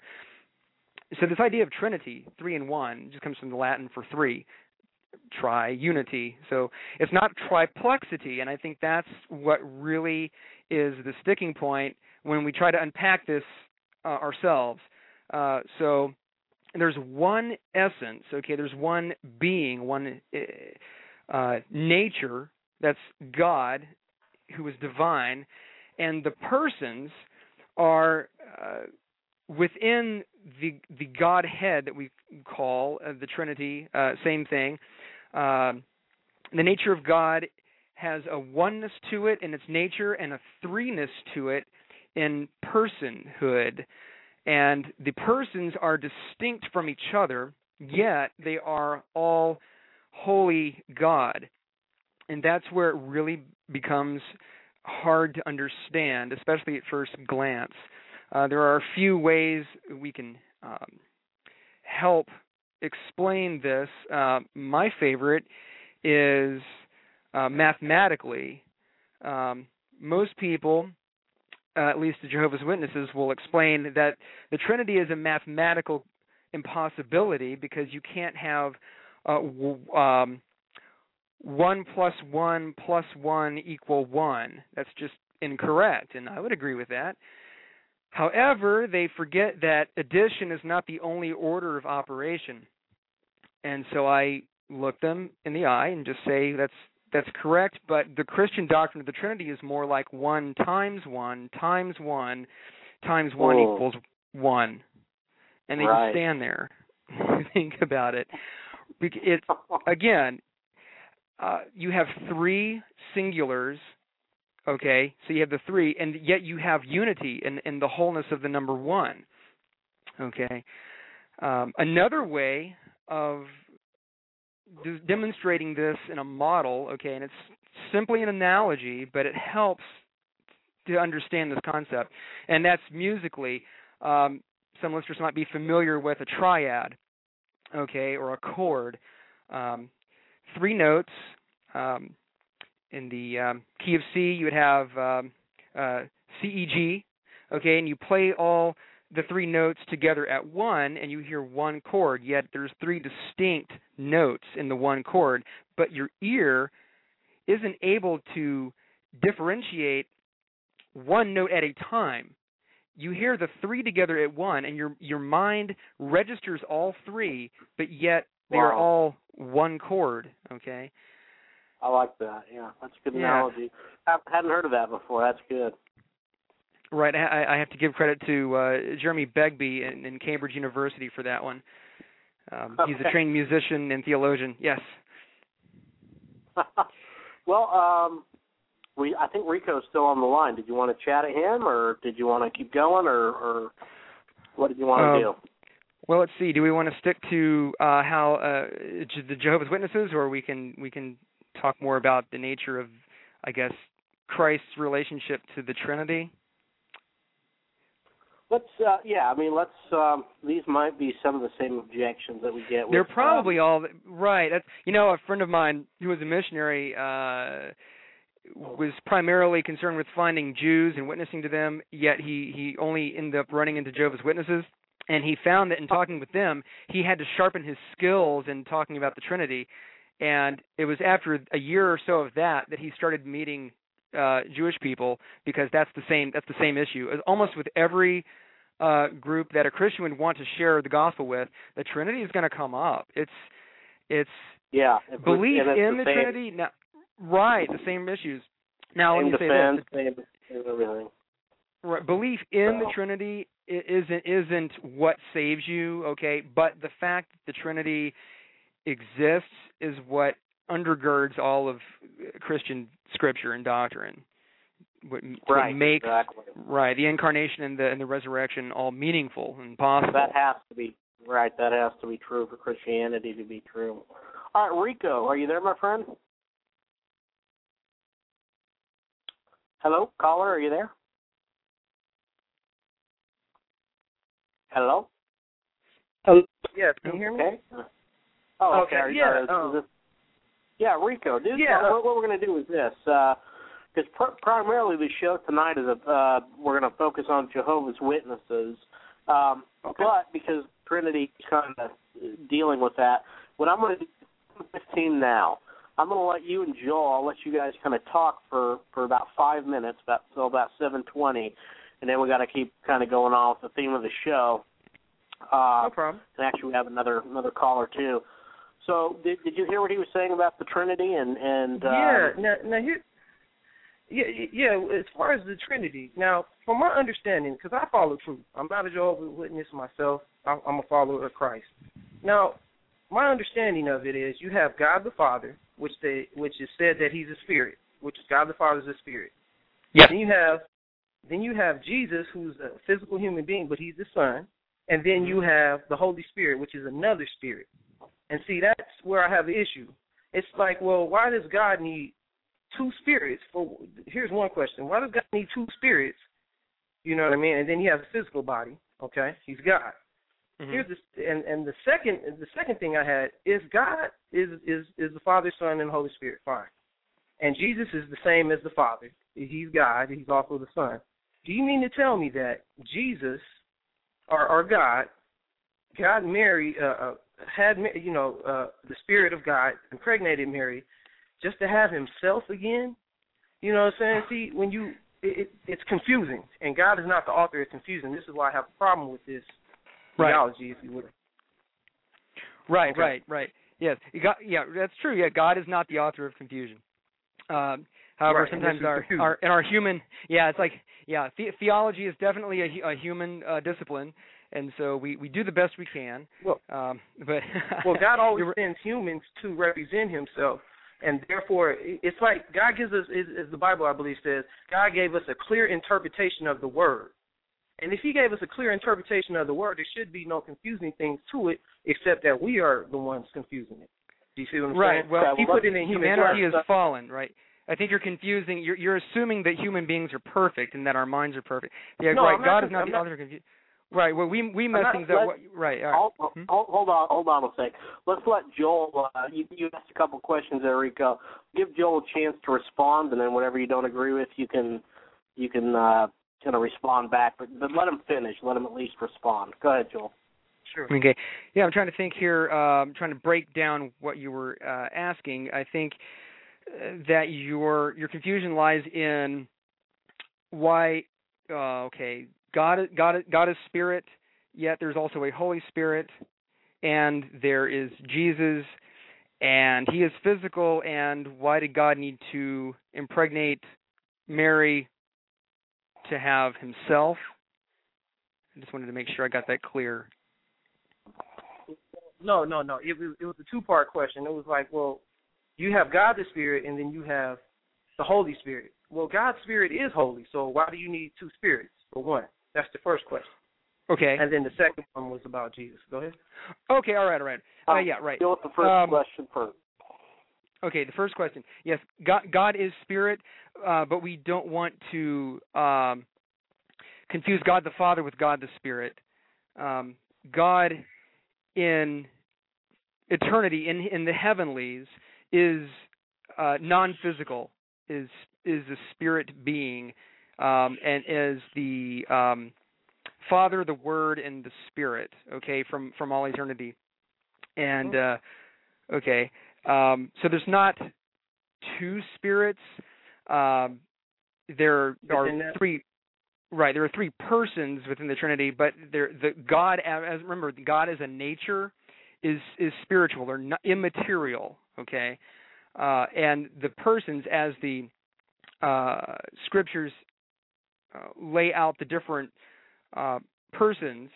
Okay, there's the there's the role of the Father. Okay, the role of the Word, who becomes the Son, and the role of the Spirit, or, or in Greek actually paraclete, which is a comforter or helper, um, which is um, present, of course, um, even in Genesis one with the Spirit of God hovering over the surface of the waters.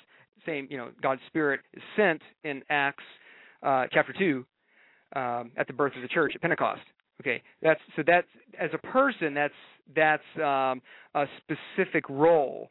Okay, but as Well- God exists, it's all spiritual. Oh, okay, but see that see God doesn't do anything that doesn't make any sense. Everything God does is for a reason. It doesn't make Right. sense for God to have a spirit. He he he himself is holy. He's pure. We don't none none of us debate Well, that. what what is and then at the Rico? time, Let me ask uh-huh. Rico. Let, Rico, let me ask you because you say it, it's it's it's not logic. It doesn't make sense. What laws of logic are being broken?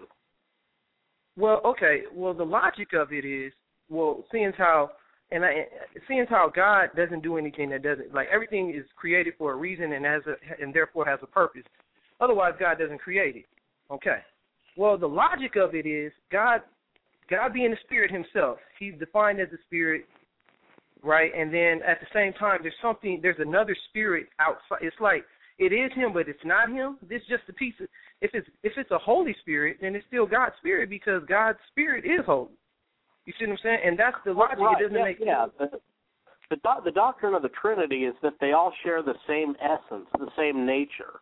There, there can't be more than two spirits in that sense because, uh, you know, when we say spirit, we're talking about something Mhm. that's immaterial. It's not. It can't be Wait. divided. It's not made of parts. So it's not like there's one spirit here, one spirit over there. God is immaterial. Yeah.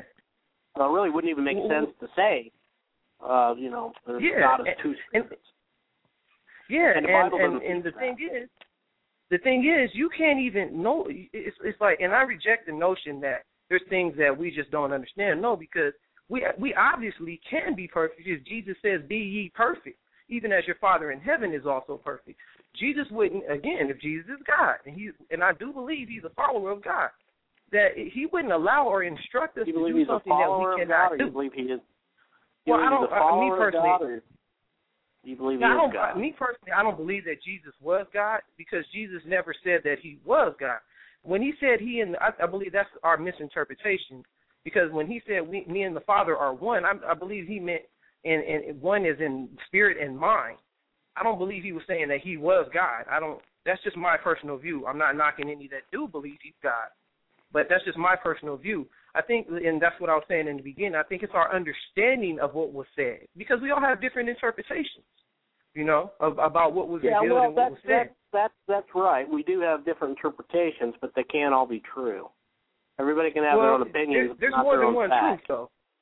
Well, see, I, and Well- that's that's the thing. I believe that there's more than one truth. I mean, there's different ways to look at believe truth. you don't believe there's any Uh-huh. such thing as absolute truth? Well, for instance, the sun is in the sky. That's an absolute truth. Me and you were talking on the phone. That's another absolute truth. There's more than one absolute truth. Oh, Everything sure. that we yeah, I mean, is Yeah. So, right. but that either in, either in that Jesus, sense, yeah. yeah, yeah, but either Jesus is God or Jesus is not God. Both of those I cannot believe be that- true. I, okay, well, look at this understanding of it. For instance, I believe that Jesus was a human being just like us, and he walked on the earth. He did everything exactly as God wanted. And when you be, when you do everything exactly as God instructs and as God wills, you become one. Your spirit comes in line with His spirit, or He gives you a portion of His spirit, and therefore you and Him are one. But you are not one at the same time, but you are one in like-minded and like spirit. Doing good deeds brings you closer to God. Doing bad things takes you away from God. So that's in a in a in a way you can understand it. It that's how Jesus can be one with God. That's why that's why he can instruct us to be perfect, even as God is perfect. We obviously have the potential to do it. It's just that we fall short because we have life. But that doesn't mean that Well, we can't me, uh, obtain it just like Jesus did. Yeah, yeah, we've gone over a little bit, but I'm, what I'm going to do is I'm going to let Joel uh, respond to you there, Rico, and then we actually we got another caller, uh, so we'll move on. No but problem. you know, I, I appreciate you listening. You're always always welcome, for sure. Yeah. So, No problem. I'll just listen. Well- I'll just listen. yeah, Joel, go ahead and uh, and you go ahead up response to that, and then we'll go ahead and uh, I've got another call that we'll go to. Okay. Um, I guess the verse you keep going back to is that be ye perfect as your Father in heaven is perfect. And I, um, my my question back to you is, is how is how is that done? How are you made perfect? Doing by you're made perfect by. Oh, okay, no problem. You're made perfect by obeying God. There's a there's a process too. For instance, like just obeying them, doing doing unto your brother, doing every, following exactly as doing exactly as Jesus did. Okay. That'll make okay. you perfect. Okay. Good. Okay. So uh, where where do we find that? Uh, how do we know what what's you know? So following Christ, we just have to follow follow Christ, and and that that's perfection. Is that possible? He wouldn't have us do it if it, if it wasn't possible. That was the whole purpose of Jesus being here is to show us a way, or any prophet was to show us the way to God. They wouldn't have prophets coming representing God and the ways of God if we couldn't obtain to be like God. That's okay. Um, and is there a standard of perfection that we need to look at Jesus to be perfect? standard of Jesus, perfection. Jesus. Okay, and Yeah. and um, and and and uh, Jesus is the fulfillment of what? Well, Jesus is God's grace to us, if you will. He's a fulfillment of prophets, if you will. Um, he's he's a perfect example from God of how to be, how to attain to be like God. That's why Jesus said to follow Him, do as He's doing. That was the whole purpose of it. He wouldn't have Okay. us do anything that we couldn't do. Yeah. Okay, um, so Jesus fulfilled the law, is what you're saying.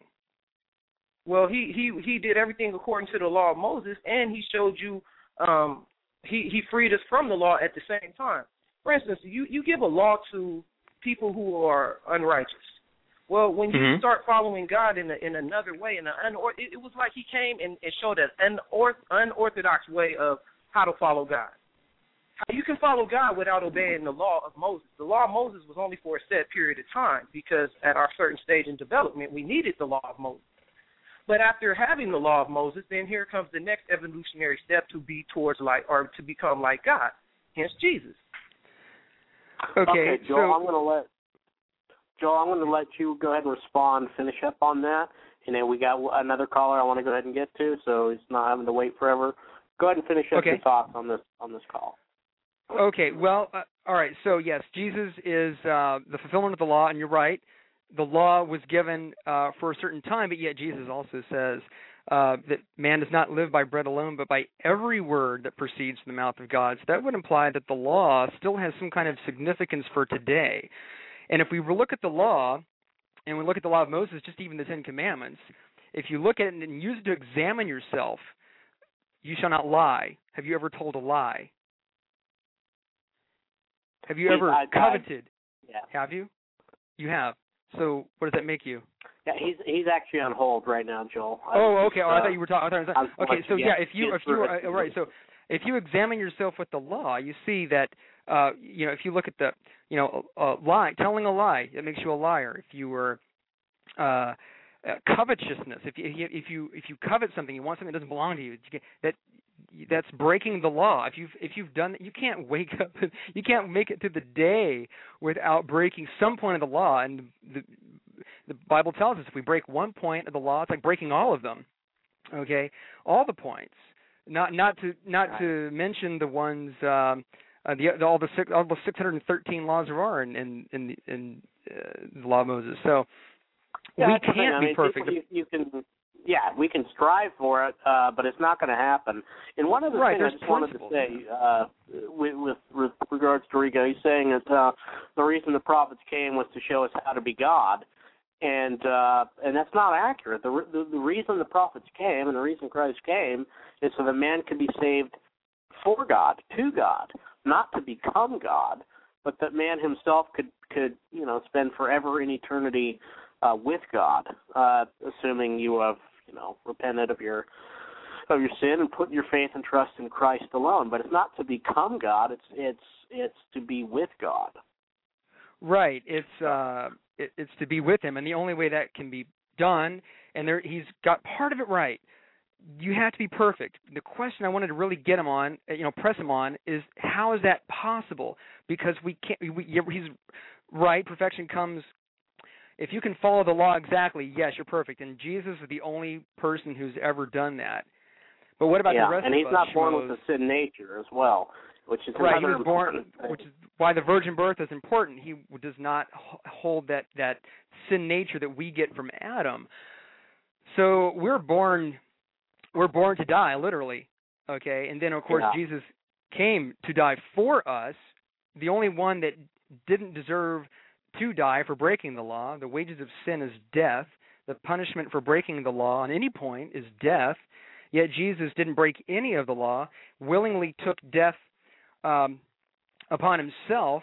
He took the sins of the world upon himself on the cross, and by doing that and resurrecting from the dead, defeating death by dying, rising from the grave, for those that believe that in, it's called imputed righteousness. Okay, he imputes his righteousness onto us. So when we stand before Jehovah God, okay, he's not looking at us and our works because our, uh, our works are as filthy rags. No one is righteous, no, not one. Only one is Christ. Yet his death and resurrection covers us, washes us completely clean. Um, the blood of Christ washes away our sins, Uh, and, Right. and God sees them, remembers them no more. Okay. Right. In fact, He tosses our sins yeah, into the sea. the And in Revelation, there is no more sea. Right. Yeah, that's the whole difference between Christianity and every other religion. Is every other religion is a works-based system. Christianity is is Jesus paid it all, all to Him I owe. So, with that being said, are you ready to go to the next caller? He's been on hold for uh, about 16 minutes, Okay. let's All right. Sure. and go to him. All right, caller, are you there? Could I get your name and and where you're calling from? Hello? Yes. How are you? Good. How are you? Oh, I'm fine. Good. Good. Who is this, and where are you calling from? I grew up in Seaside, Oregon. I'm 58 years old. I'm an adult film star. okay. All right. Well, I think we'll let that one. I think we'll let that one go. Uh, sometimes you get a crank call once in a while, and I'm thinking that's what it was. At least I'm hoping so.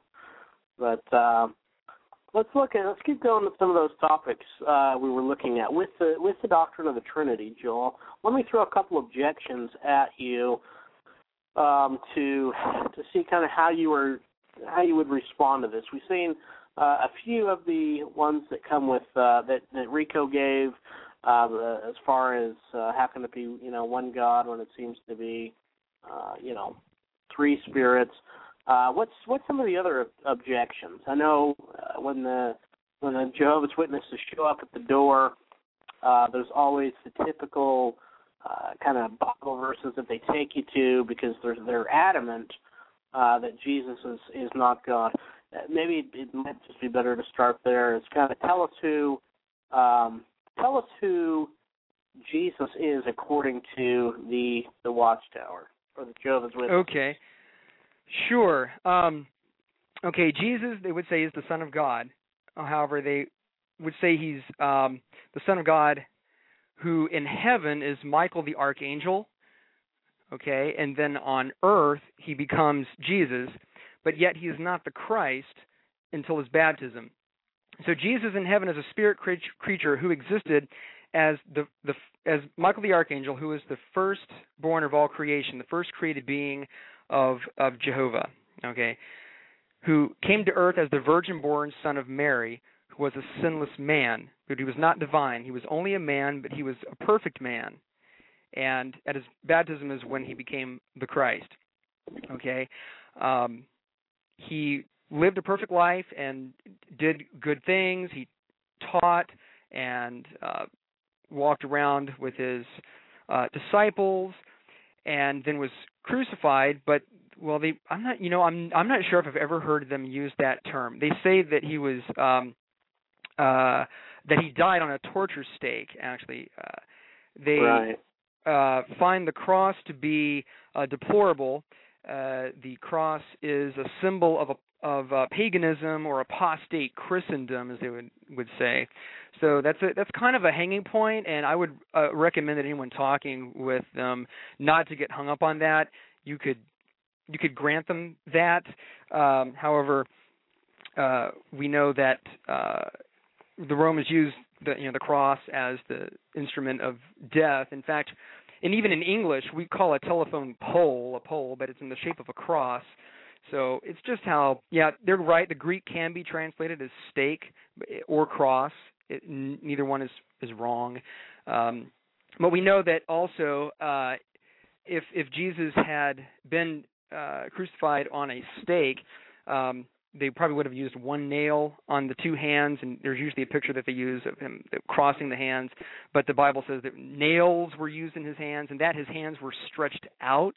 Okay, so uh, I think that that defeats their their Just that real- sticking point. real- Yeah, real Mhm. real quick with that. Well, we should I should have made that comment earlier, but um, you know when it when it comes to when the Jehovah's Witness does show up at the door, you got to pick your battles wise, right? You don't because they're going to want to get into things like uh, you know birthdays, uh, celebrating Christmas, um, blood Right. transfusion. A lot of these things that you know you- don't spend your time going on things that are trivial and in the big scheme don't matter. Right, after things rabbit like trail. The doctrine of the Trinity, you know, the deity of Christ. Those, you know, those things that um, kind of the essentials of the Christian faith. Because, you know, there may be Christians today that don't celebrate their birthday or something like that. But kind of stick to the Right. main the main issues. Wouldn't you agree with that? Exactly. In, in fact, I know of, a, of an elderly lady who was visited, and she only had one question for them every time they presented something, and it was this: "What does that have to do with my salvation?" And they just couldn't answer. They just had no idea what to. And they'd bring up another point, and she would say, "Well, what does that have to do with my salvation?" And they just they just ended up leaving because they couldn't tell her what it, you know none of none of their um of their doctrines that that differentiate them like that that celebrating birthdays uh, blood transfusions um and or even Jesus being you know dying on a on a stake rather than a car it has nothing to do it has nothing to do with anything uh those are all easy easily answerable uh but they're not the main thing. The main thing is to focus on the person of Christ. So who who is Christ? You know is Right. is Jesus Jehovah? And that's um that's what's important. Um and he and he, and he is. Uh, I'll, I'll wrap up this uh, just about the doctrine of Christ, and I think it would be good to talk about uh, the the Father before we uh, and, and uh, as well.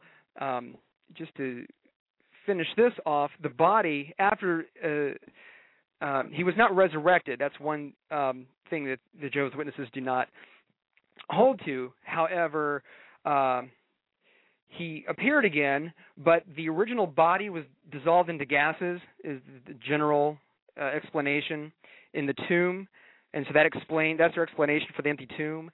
And then over the next uh, period of time, the next 40 days, Christ appeared 12 times to the disciples, and they say that Jehovah God recreated uh, a body for him. So they don't believe in resurrection; they believe in recreation. And uh, that's also their explanation for why the disciples didn't recognize him because he was in a new body. Um, however, after that period, then Jesus returns to the heavenlies as the archangel Michael.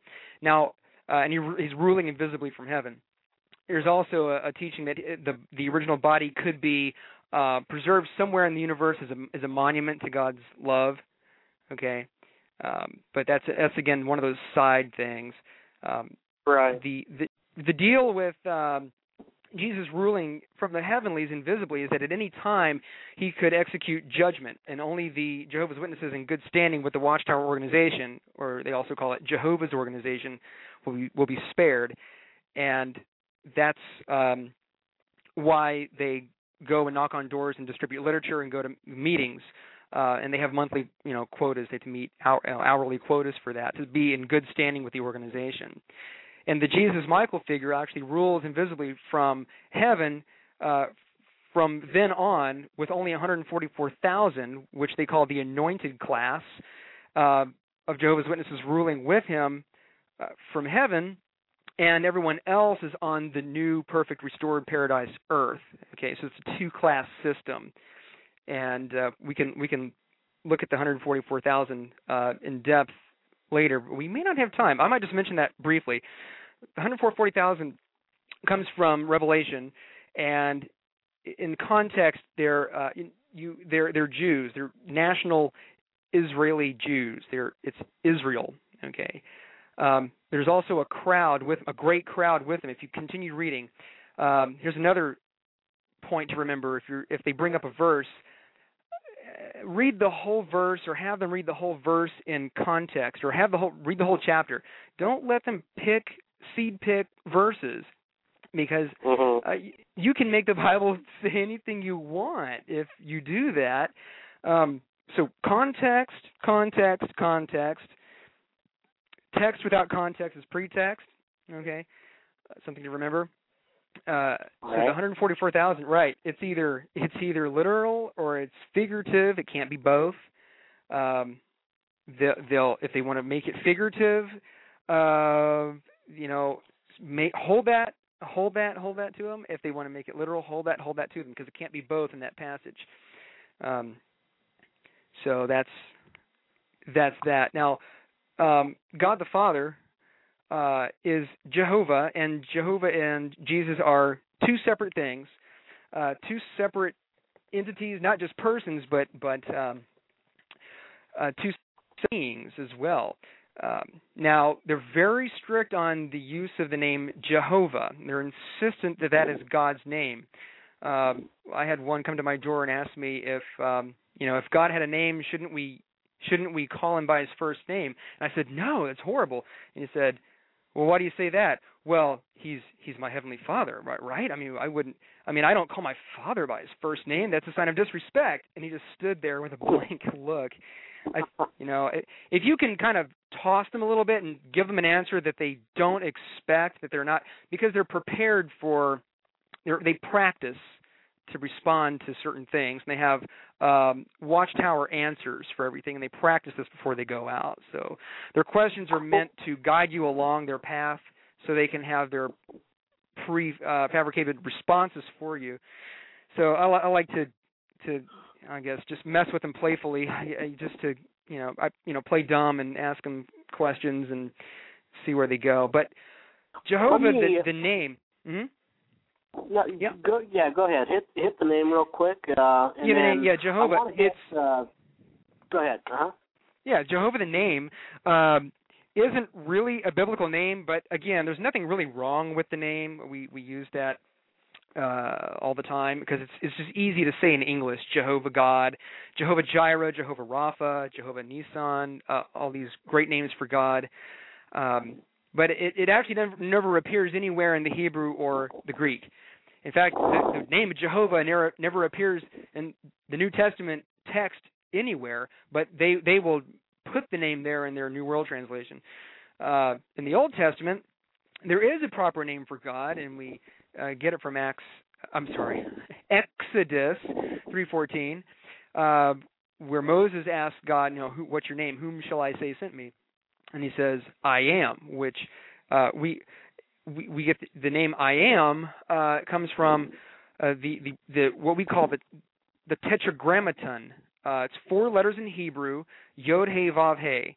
Uh, sometimes it's pronounced Yahweh, sometimes Yeva. We really don't know the pronunciation.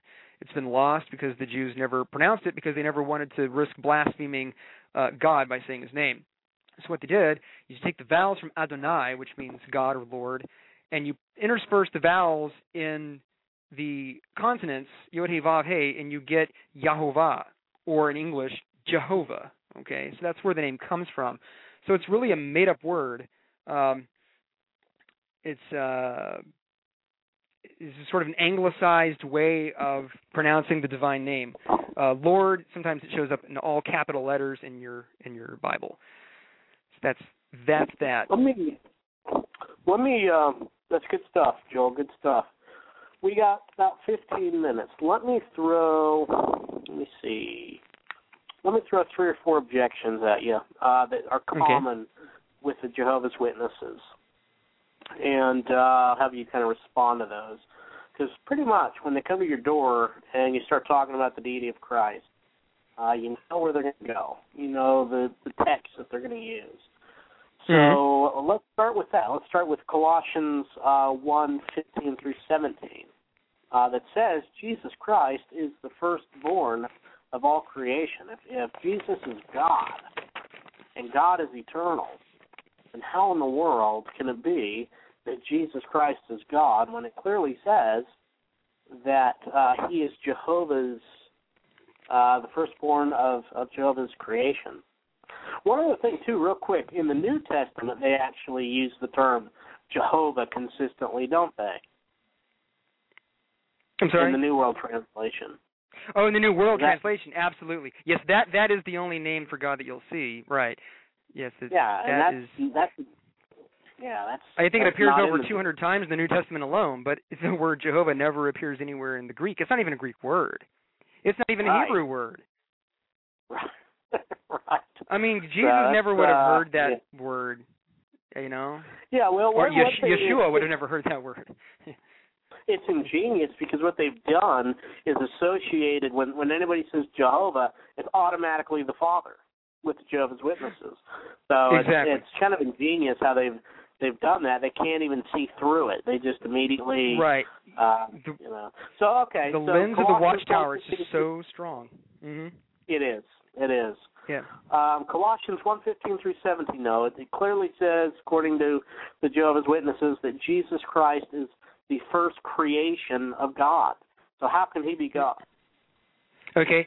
Well, the the um, the word here, uh, I think it's used in Colossians 1:16, uh, firstborn of all creation and preeminent Yeah. over all creation. Okay. Yes, that actually doesn't not refer to uh, being uh, born as uh, we would think of a birth, a live birth, uh, creation being from uh, a new life.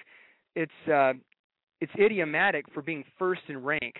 Okay, he is he is preeminent over all creation. He is the um, the leader over all, the um, the the ruling um, prince, if you will, over all that is created. Um, in fact, he is not a part of creation, other than the fact that he does have a, a physical body. The, he and he added God added humanity to his deity, and this isn't God changing from God into man, and this isn't Right. you know God being half man and half God. Okay, this is Right. you know we we call it the hypostatic union, and it's you know God in all of the fullness of his divinity adds humanity to the second person of the Trinity, and in that sense is able to be fully God and fully man. In fact, uh, he he the scriptures say he empties himself. He lays down his uh, divine uh, fullness in a sense in order to live fully as a man, so he can be our redeemer. He's our mediator, fully God, fully man, and can therefore stand in the place, the gap between a holy, righteous God and sinful, fallen man. So yes, um, but in Colossians, in the verse in the Colossians, there is also connected with Isaiah forty-four twenty-four. Um, Christ wasn't created; he existed from all eternity. He is the eternal Word. Okay, and we should we should actually spend a little bit of time talking about John one one in the New World Translation. But he is the Creator. He's not a part of creation as uh, as a limited being. In his humanity he is limited. He gets tired. He, he needs to eat. He needs to, you know he sleeps. Okay. But as god he's fully god. So he's always been. He always was and always will be. Well, it is the creator, according to to Colossians, and maybe talk a little how they the new the New World Translation adds what four four extra words in that verse, right? They use the word other about four times in there. oh let's see here look at the colossians i have the new world translation in front of me here um, Yeah, it actually, uh, if my memory serves correct, uh, when I was working uh, a few years ago at a, at a certain place doing security, um, the Lord had blessed me to be able to work with a guy who was a, a really nice man, uh, and he was a Jehovah's Witness for like 30 years. I mean, he mm, he was a great guy, and I I loved working with him. And man, from from the time I got to work to the time I left, for about six months, we would just debate, debate, debate, debate, and that's I'll tell you, I really cut my teeth on the Trinity, so. Right, you really have to Uh, know your stuff. It's.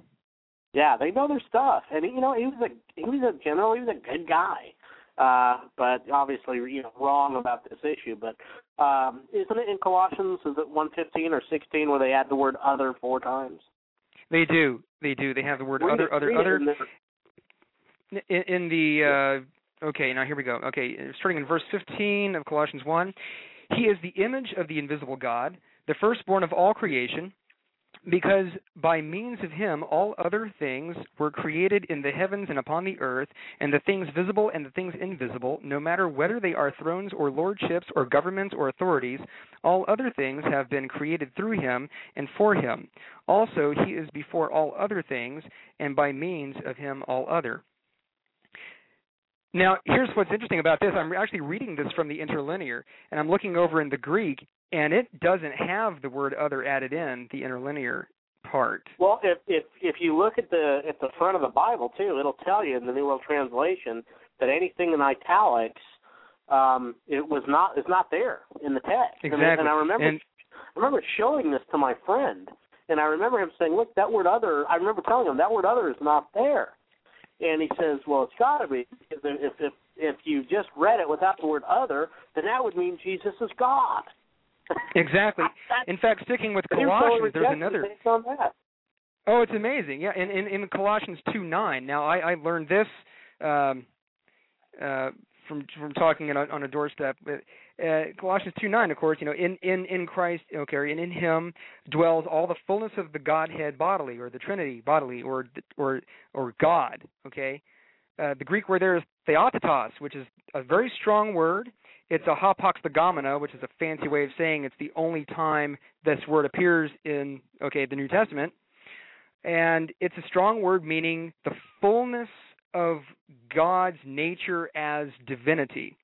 Okay, but yet they're in, in the Greek they actually have it correct. Now in their translation of it, uh, it says that uh, because in, in Him, it's Jesus, that all the fullness of the divine quality dwells bodily. So they they just tweak it enough to, to downplay the divinity of Christ in in you know as Jesus being God, and they do that all throughout the New Testament.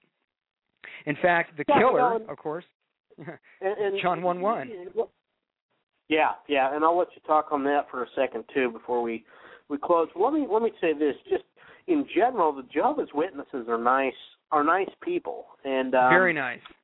you know, Great I don't. I don't I really I don't friendly. believe they themselves are are deceptive, but I I tell you what, I do believe those higher ups in the watchtower, you know, as, as far as with the Greek and the interlinear, and you can Mhm. see they are purposely manipulating the text in the New World Absolutely. Translation. I believe they are very deceitful. Right now, remember I think they, you know, they they're just doing what they've been taught. they're just doing what they're taught. Yeah, remember we at the during the history, Judge Rutherford was the last main figure. After him, you have what's called the governing body, and they rule to this day. It's an it's a, it's an uh, it's an oligarchy. Really, it's a it's a a panel of people that uh, decide all the doctrine. They, they print everything. They do it without names. If you look at a Watchtower or the the translation of the Bible here, they're not going to put any names. It just says the publisher or nothing at all. Uh, but I know from just doing research that the people that were behind the translation had really no knowledge of Greek or Hebrew at all. In fact, the only outside source they use is uh, a, a Roman Catholic source, which they rail against in their uh, Watchtower magazines. They just absolutely rail against other other uh, churches and faiths. They are they are the only true channel uh, to God, the organization that is. So, so in doing so, they they really kill uh, John one Hey, one, and this is important to know. Hmm?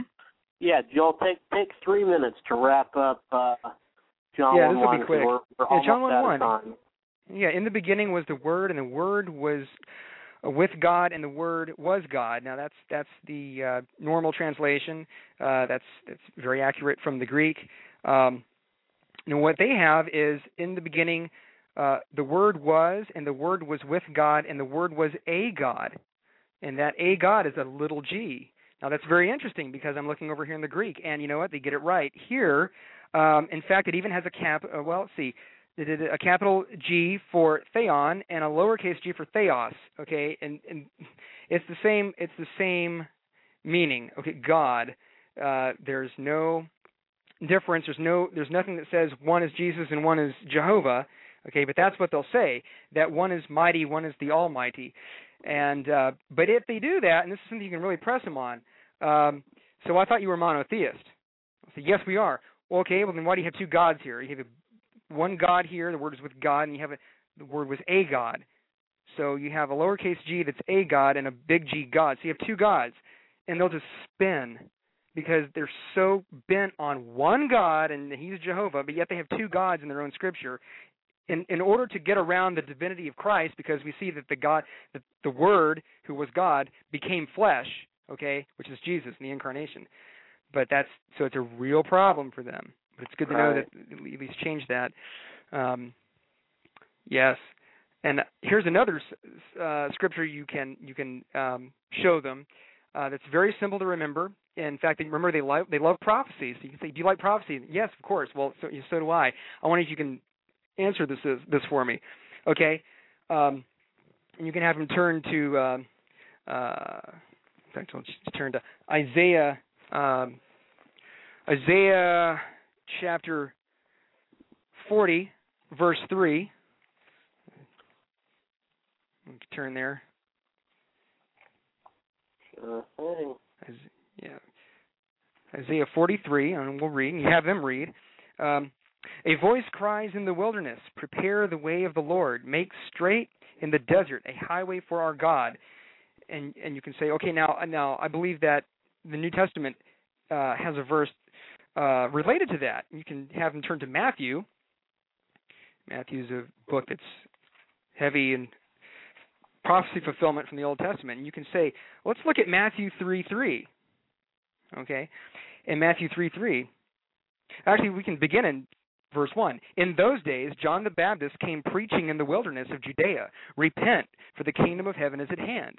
For this is he who was spoken of by the prophet Isaiah when he said, the voice of one crying in the wilderness, Prepare ye the way of the Lord, make his path straight. And then just simply ask them, Who did John the Baptist prepare the way for? Right. And it's very obvious from the rest of this passage is Jesus. So unless Jesus is Jehovah, there's a contradiction.